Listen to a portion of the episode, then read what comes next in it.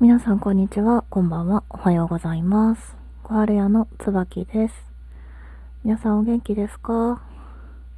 元気じゃない人が多いと思います。私も元気じゃないです。毎度おなじみの気圧がね、もう大変なことになってますけど、省エネで今日を乗り切りましょう。今日は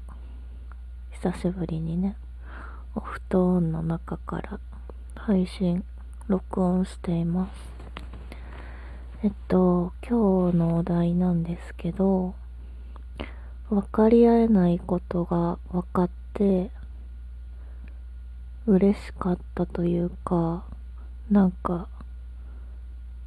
道が開けたっていう感覚があったっていうお話なんですけど、年末ぐらいにね、とある人と、まあなんか、私にとってはそれはコミュニケーションだったんですけど、旗で見ていた人からは喧嘩してるように見えたみたいで、その説は本当にご心配をおかけしましたってちょっと反省しているんですけど、本当に私にとっては嫌な思いをしたっていうのは全然なくってむしろあの道を見せてくれたというか教えてくれてありがとうっていう感覚だったんですね。それがどういうことだったかっていうとまあちょっとあのとあるなんだろう、組織の中で、まあ、定例的にやっていること、発表することがあって、その時のスタンスについて、私はこう思うっていうのと、その人が、なんか、思っていることがちょっと、噛み合わないというか、お互いが大切だって思っていることが違って、まあ、あの、最終的にあ、なたはそういうスタンスなのね、分かった。じゃあそういうスタンスだって思う、思うっていうか理解した上で、今後もコミュニケーション取っていくねっていう感じになったんですけど、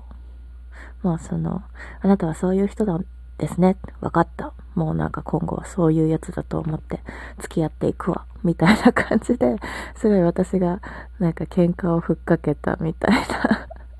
感じに周りには見えていたようで、本当にすいません。言葉選びが下手くそで申し訳なかったなって思うんですけど。で、なんかその話があった後に、またちょっとお話しする機会があったんですね。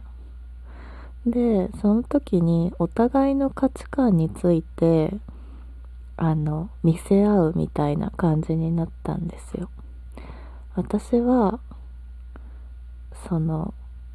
中身が重要であって、だから、楽しいか楽しくないか、その場の雰囲気が和やかかどうかっていうよりは、その内容に興味があるか、それが有意義な情報であるか、自分の学びになるかっていうことが大切だって。で、その人は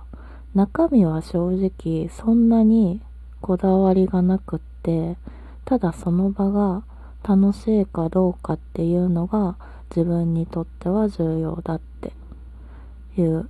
価値観であるっていうことがお互いに分かって、そのお互いの価値観が全く逆方向を向いているっていうことが分かった時に私はすっごいひらめいたみたいな今まで分かんなかったことの答えが見つかったみたいな感じですっごいもうなんか2023年ひらめいたランキングナンバーワンぐらいの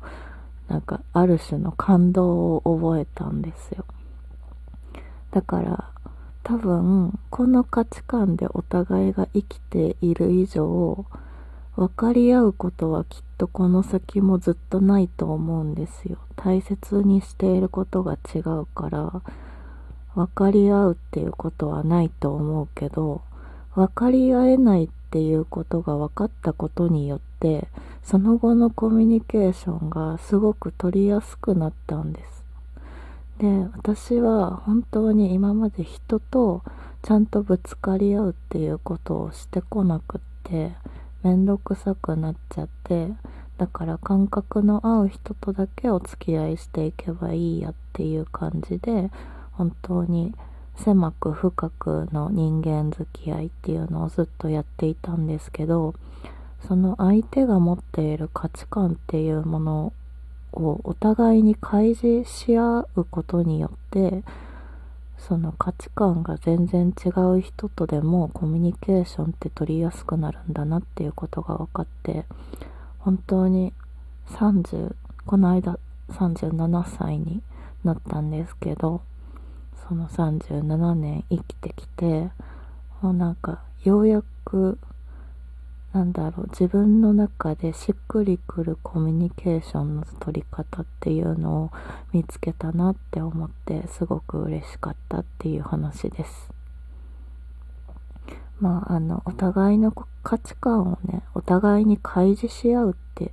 あえてそれをわざわざするっていうタイミングって普通にコミュニケーション取っていたらなかなかないと思うから特殊なケースであるとは思うんですけどそういうことを例えば、あ、私バツイチなんでねパートナーとかにもお互いに開示し合うお互いが大切にし合うっていうこと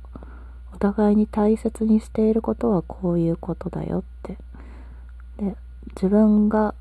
嫌だと思う価値観はこういうことだよっていうのをきちんと開示し合うっていうことはすごくその継続していきたいと思う関係性においてはすごく重要なんじゃないかなって思ったしまあ今後ね誰かとお付き合いしたり深い付き合いになったりっていうことがあるかわからないけどもし今後そういうことがあったらまあちょっとこの経験を糧にうまくコミュニケーション取っていけるように努力したいなって思いました。本日の放送は以上になりますまた次回の放送でお会いしましょう命大事に過ごしましょうね。ホアレアの椿でした。さよなら。